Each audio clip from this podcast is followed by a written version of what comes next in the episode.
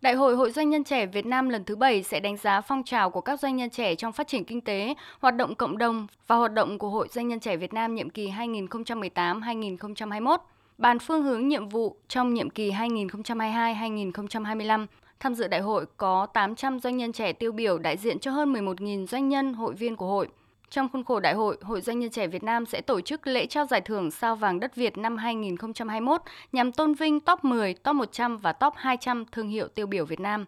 Ông Trần Anh Vương, Phó Chủ tịch Hội Doanh nhân trẻ Việt Nam cho biết.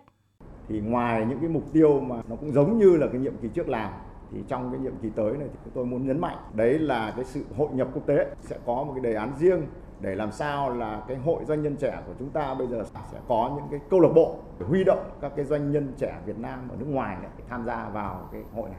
Cái nhiệm kỳ mới các bạn sẽ làm. Đây là một trong những cái chương trình mà nhiệm kỳ mới sẽ làm và nó sẽ có cái sự khác biệt những cái nhiệm kỳ cũ.